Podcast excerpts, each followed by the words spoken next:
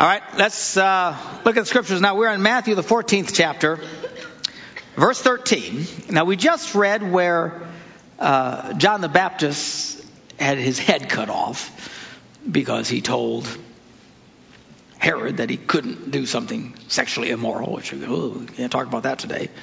So uh, he gets his head cut off. And then it says, when Jesus heard what had happened, he withdrew by boat privately to a solitary place. Hearing of this, the crowds followed him on foot from the towns. When Jesus landed and saw a large crowd, he had compassion on them, and he healed their sick. Well, as evening approached, the disciples came to him and said, You know, this is a remote place. It's getting late. We need to send the crowds away so they can go to the villages and buy themselves some food. A lot of people are out there, thousands of people. The Bible says there's 5,000 men, along with women and children, just the culture of the day, the way they spoke. But if you've got 5,000 men, you undoubtedly probably have 5,000 women, and if you count the rugrats, there's tens of thousands of rugrats all over the place. There's a lot of people out there. And the disciples come and say, listen, you know, we've been praying for these people. This is awesome, but it's getting late. They got to go get something to eat because we're out in the middle of nowhere. And Jesus replied, They do not need to go away. You give them something to eat. And I'm sure they were kind of stunned, like, What? What can we do about this? And they said, We have here only five loaves of bread and two fish. You got a bucket of fish. It's not enough to feed all these people. And Jesus said, Bring them here to me. And he directed the people to sit down on the grass. And then taking the five loaves and the two fish, and looking up to heaven, he gave thanks and he broke the loaves. Then he gave them to the disciples. And the disciples gave them to the people. Now we're about to read two of the most remarkable miracles that Jesus ever performed. There's really three miracles that almost everybody knows about Jesus, even if they never darken the door of a church. One is that he turned water into wine. Everybody loves that one. Uh, the second is that he walked on water, which we're about to read. And the uh, third is that he fed all these people, which we're reading right now. This, these are like the most dramatic miracles that people know about Jesus. And it's really amazing when you read the Bible, what Jesus did is stunning. It's absolutely, I don't think people really understand. Nobody in the history of mankind ever has done what he did. In fact, no one even claims to have done what he did. I mean, you know, not Muhammad, not Buddha, no, nobody, no religious leader ever since the time human beings were walking on the face of this planet has anyone, anyone even claimed to do what he did in three years and dramatically changed the world and still changing the world to this day. The miracles he did, quite stunning. So anyway, he says, bring them here to me. He takes the bread and the fish and he breaks some, gives thanks, and he gives them back to his disciples. Now, what happened? As far as we can tell, nothing. Now, this is one of these strange miracles. One of the things that's really remarkable about this, and this is recorded a few times in the Gospels that he did this, is oftentimes when he would do a miracle, it was rather dramatic. Something would happen. Whoa! You know, you'd see something, you know, somebody raised from the dead. Woo! I mean, that's pretty exciting. And would be kind of cool to, to see Although I'm pretty sure if I'm at a funeral and the guy sits up, I'm heading for the back door. But, uh, you know, but I mean, he did, I mean, it was like, wow, stuff would happen. Okay? Well, as far as we know, nothing happens right away, or they would have reported.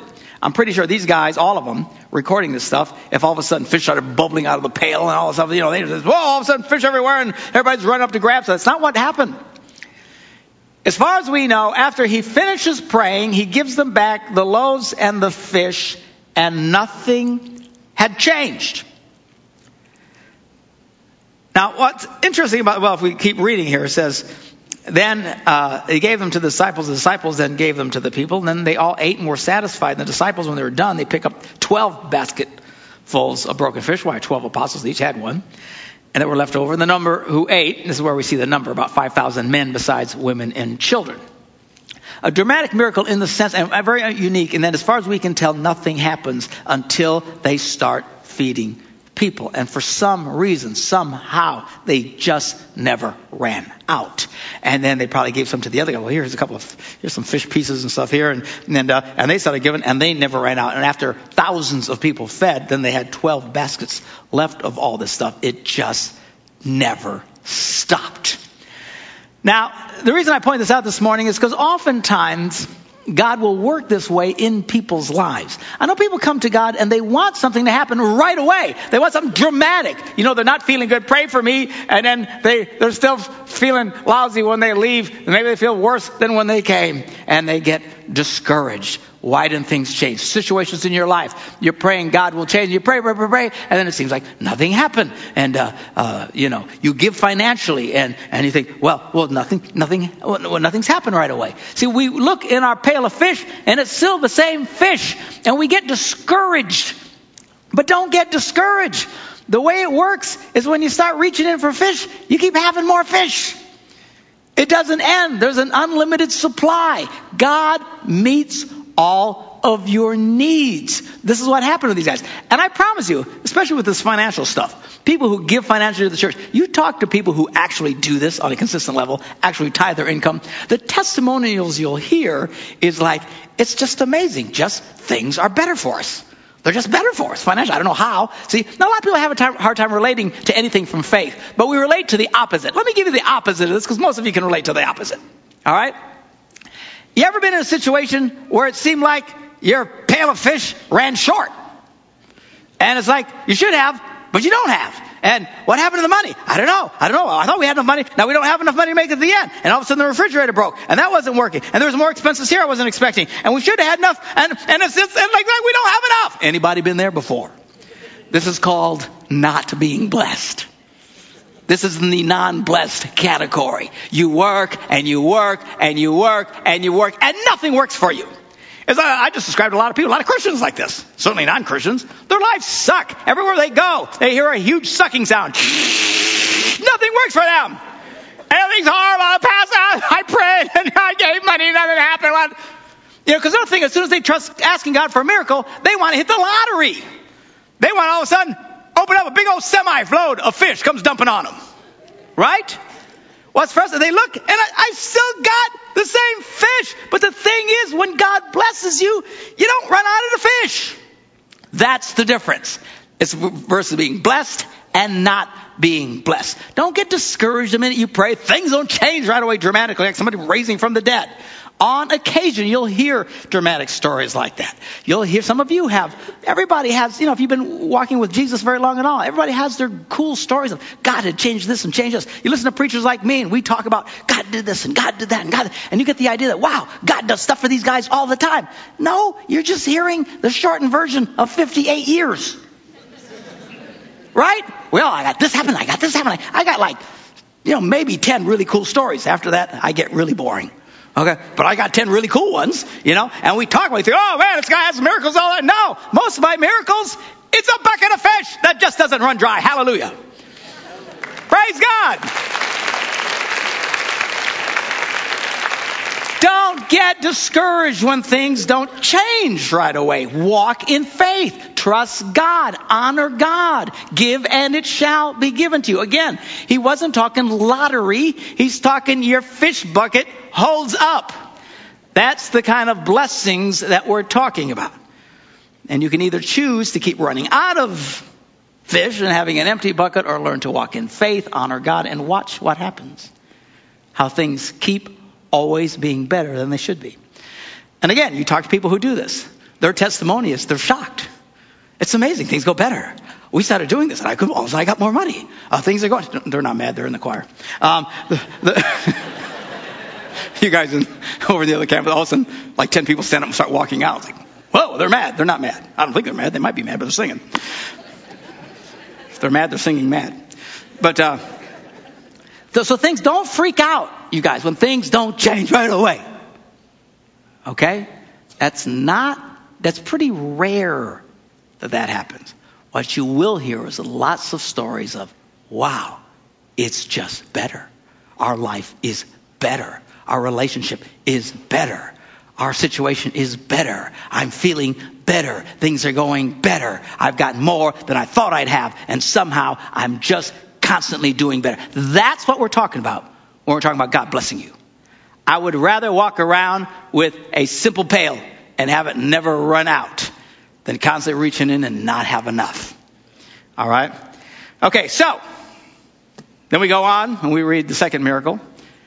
Immediately, Jesus made the disciples get into the boat to go ahead of him to the other side while he dismissed the crowd. Now, I don't know what they were thinking. There's only the one boat. He says, Get in the boat, go to the other side. They're probably thinking, Uh, how are you getting to the other side? But they, you know, they got to a place where they didn't ask him many questions because they were afraid of him. The Bible says they were afraid to ask him questions because he always yelled at them for something, you know? They say, well, what does this parable mean? He says, are you so deaf you can't understand? Stop yelling at me. I mean, they don't get it, you know, and he's constantly telling them, stop it, stop it, stop it. They, I think got to the point where, okay, just do whatever he says. So get in the boat. I'll catch up. Just the one boat. I ain't asking him. You ask him. Let's go, you know. So they, they got in and they take off. All right? So they're rowing, and it's a lousy night. The wind's blowing, and they're working, and it's taking them forever to go, and they're hardly making any distance at all. So um, after he dismissed them, he went up to a mountainside by himself to pray. Later that night, he was there alone. Okay, it's the middle of the night. And the boat was already a considerable distance from land. Actually, it should be to the other side of the lake, but it's not yet because buffeted by the waves and because the wind was against them. So this is a lousy night for these guys. All night long. Because the wind's blowing so hard. And it's dark and it's cold. I assume it's dark because it's probably clouds. And I don't know if you've ever been out in the middle of nowhere where there's no lights and no stars. It gets really dark. So it's, you know, their whole evening is just lousy. And, uh, it says, so at, at uh, verse 25, shortly before dawn, so this is all, it's in the middle of the night, uh, Jesus went out to them. Well, how did he do that? Walking on the lake. Well, that's impressive. you know, everybody's gone. They're over there. He's not worried about it. He says, okay, I better go. So he just starts walking on the water. Again, who even claims to have done anything like this but Jesus Christ? It's truly stunning. So he's walking out, and these guys are not getting anywhere. And all of a sudden, they look and and through the haze and the wind and the dark and, and they can see somebody walking on the water. This is creepy. Okay, this is not normal. I mean, yeah, have you ever been standing and you didn't think anybody was behind you and somebody walks up and says hi and you go, ah, you know what I'm saying? freaks the willies out of you. Can you imagine being out on the lake and you see someone walking on the water? It's creep out time. And the Bible says when the disciples saw him walking on the lake, they were terrified. Ah! It's a ghost! And they cried out in fear. Well, I'll bet. I'll, I'll bet. Good grief, this has got to freak the willies out of you. But as I'm reading this, I'm going, ow, ow, ow, ow, ow. This is brilliant. Brilliant. It's amazing how many people are afraid of Jesus. When Jesus shows up, it scares the willies out of them. Some of you sitting in church right now, some of you visiting at our campus, you're sitting the first time, you're just white knuckled as it is, you can't wait to find out what's going to happen next. so, what are they going to do next? You're scared. A lot of people won't come to church. A lot of you guys watching me on television. You rats never go to church. Get off your butts. For heaven's sakes, go to church. But they watch me every Sunday morning. Come on, get a life. Go to church. But they don't want to go. They're afraid. They're afraid. Jesus might be. What's going to happen? What's going to happen? and they're scared. And they're scared. And one thing, and they sing songs and they do this and they got the crazy preacher. Oh my God, what's going to happen next? And then the scariest, most frightening part of the service shows up. The offering.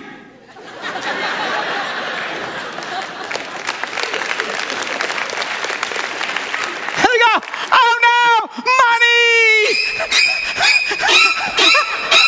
We're gonna take my money! I got my money! No, no, no, no, no, no! I'll pretend I'm singing. Hallelujah, hallelujah. No, don't you can't have my money! It's my money! All right, Caliban.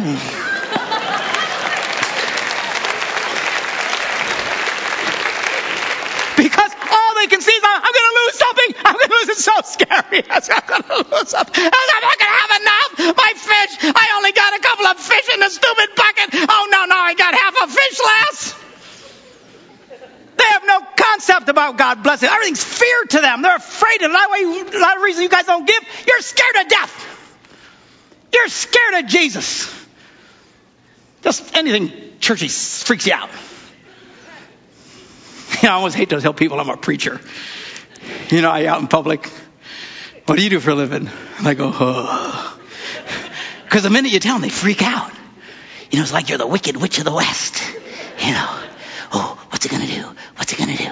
That witch. Oh, oh, I'll get you, my pretty, and your little. All right, stop. I'll do anything to make you pay attention. But uh, listen to me. You don't have to be afraid. People are scared when you say, live life right. They get terrified. Quit having sex with your boyfriend. Oh no, oh no, it's a ghost! Ah! You gotta forgive your ex-wife. no, no, no.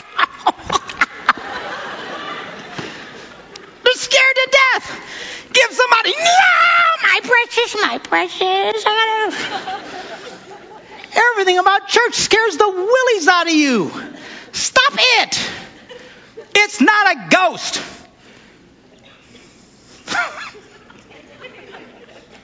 I don't know why you people come here. Look, everywhere Jesus went, people were always better off. Every time after he touched them, they were healthier, they were happier, they lived longer, they were financially blessed, their buckets didn't run out. God wants to bless you. You have nothing to fear from Him. What you need to be afraid of are the things in your life that you don't want to let go of because you think it's helping you. It's not helping. Let go. Let God. You don't need to be afraid of Jesus. Let's pray. Father, we thank you for your word and for your truth. I pray, Lord, you help these truths get through to people's hearts and their minds. Help us to get this, God. You want to bless people. Lord, and help us, Lord, not to get discouraged when all of a sudden we don't see our bucket of fish change instantly, but to walk in great expectations that we'll always have more than enough. And God, help people not to fear getting right with God.